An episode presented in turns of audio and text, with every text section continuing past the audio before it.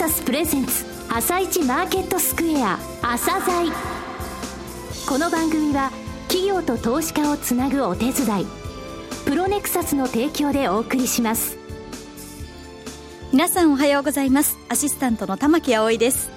それではスプリングキャピタル代表チーフアナリストの井上哲夫さんと番組を進めてまいります。井上さんよろしくお願いします。よろしくお願いします。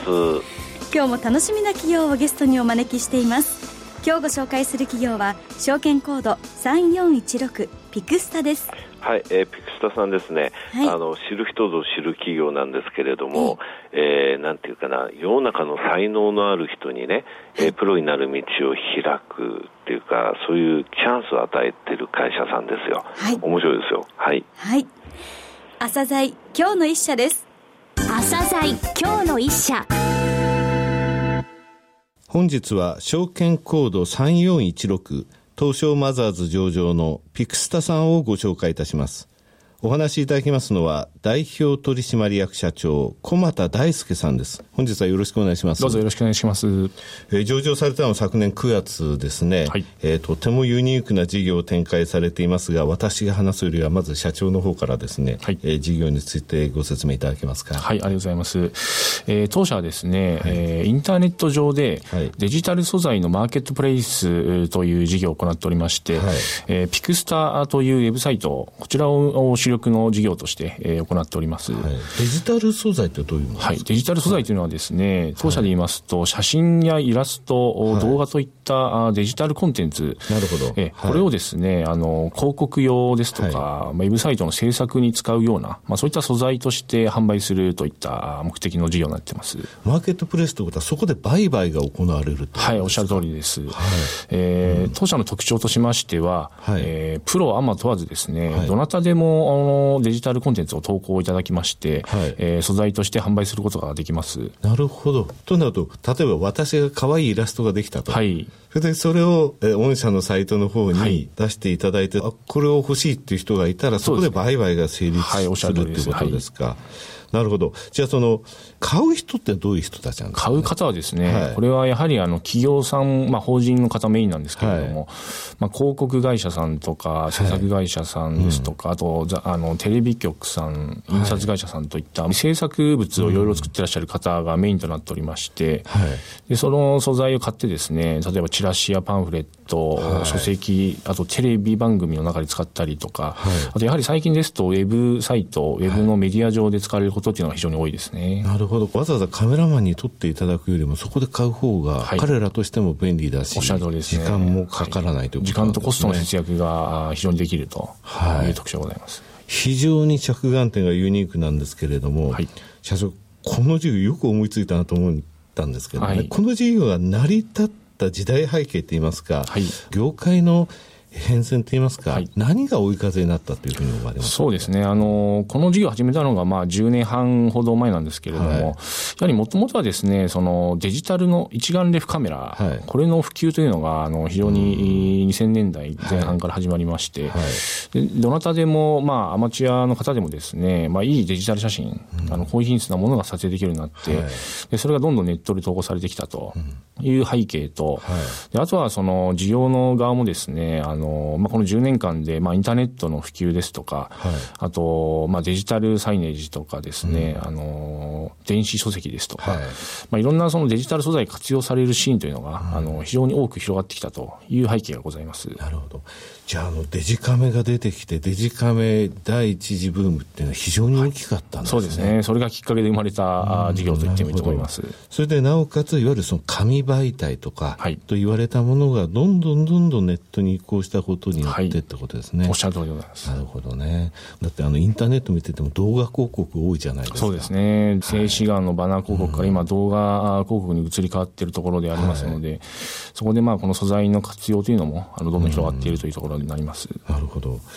でデザインといえば制作会社の仕事っていうイメージがあったんですけども、はい、そういった部分ももうどんどんどんどんその裾野が広がったというか誰でも才能さえあればいけるそうですね、おっしゃる通りでして。になったってことですか。はい。やはりこの作り、うん、あの、コンテンツを生み出すクリエイターさんも、その、はい、プロとアマチュアの垣根がどんどんやはりなくなってきていますので、はい、まあ、その投稿側の変化というものと、あとやはり素材を使う側の方、例えば、あの、営業マンの方が資料を作るときに、自分でやっぱり写真やイラストを探してですね、その資料を作り上げるというところがどんどん増えてきたりとか、ね、やはりパッと見て何が伝わるのか伝えたいのかというものは、やはりビジュアルの方が圧倒的に、あのすぐに伝わりやすいという特徴があると思います。はい、社長あの失礼なことをお聞きしますが、社長おいくつですか、今ちょうど40になりまして、40歳。はい、非常にお若いんですけれども、まずななぜ起業したのかっていう部分ですね。そうですね。もともと私の両親がそれぞれ事業家というか、はい、それぞれ会社を経営しておりまして、はい、まあそういう環境で育ったということと、うん、あとちょうど大学に入った年にインターネット、はい、あの、Windows 95ブームとインターネットの普及というのが始まりまして、まあやはりインターネットを使って自分も事業をやりたいとい。う思いがありまして、まあ最初学生企業といいますか、ベンチャー、まあいろいろな事業を手掛けていたんですけれども、まあ、最終的にはあのいろんな EC サイトを中心にいろいろものを売っていたとい。うところは24歳、5歳ぐらいでやっていたんですけれども、はい、そちらはまあそれなりにあの売り上げも1億円とかですね、はい、それぐらいではいたんですが、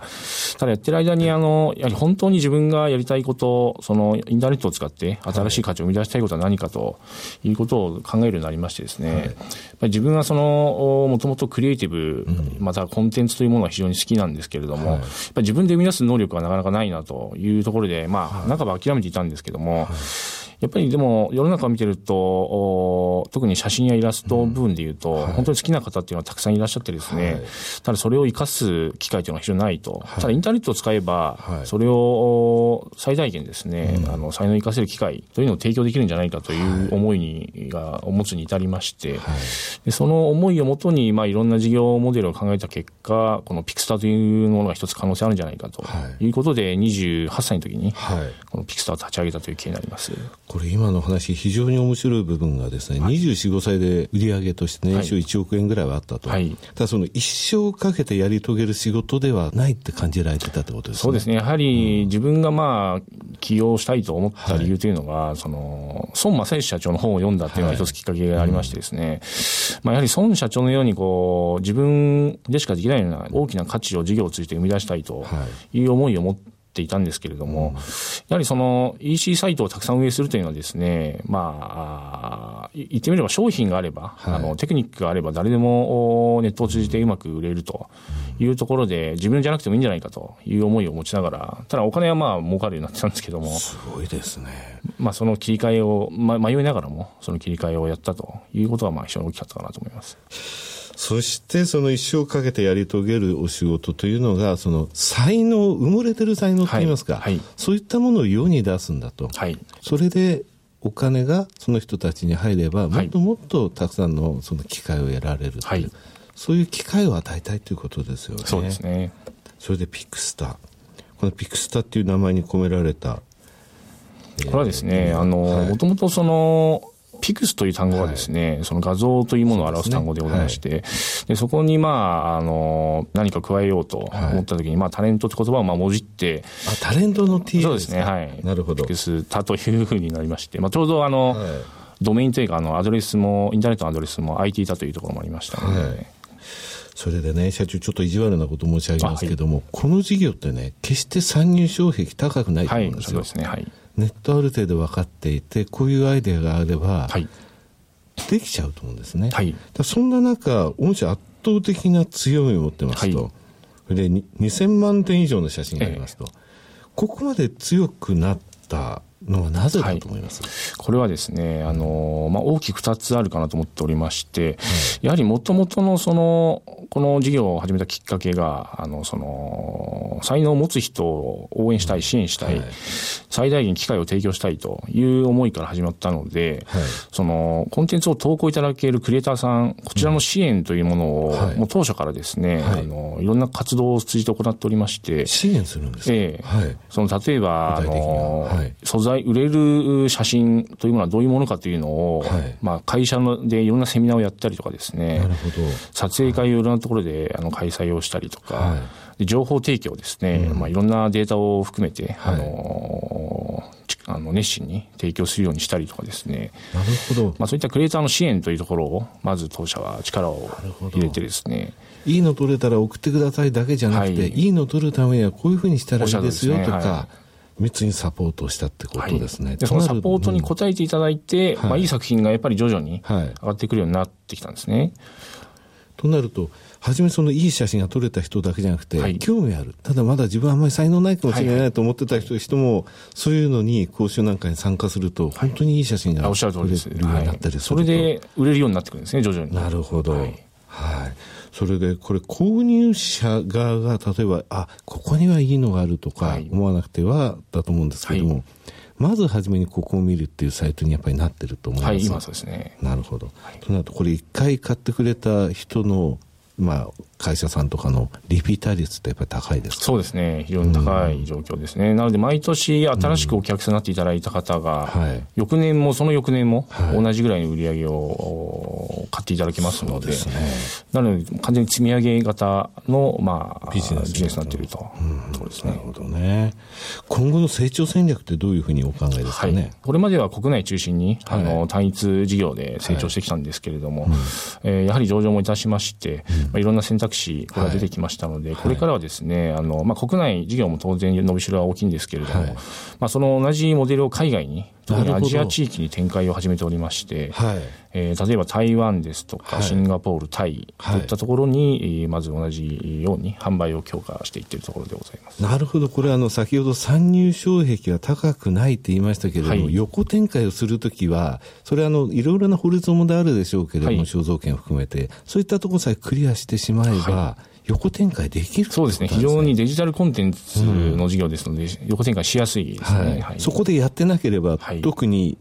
あの先行者メリットっていうのは享受できるってことなんですね。す。ねなるほど。あと見させていただきましたら、フォトは今年から始めたサービスですね。あと、えー、スナップマート、これはどういうことですか？これは、えー、スナップマートというのはですね、はい、いわゆるこう、スマホ写真の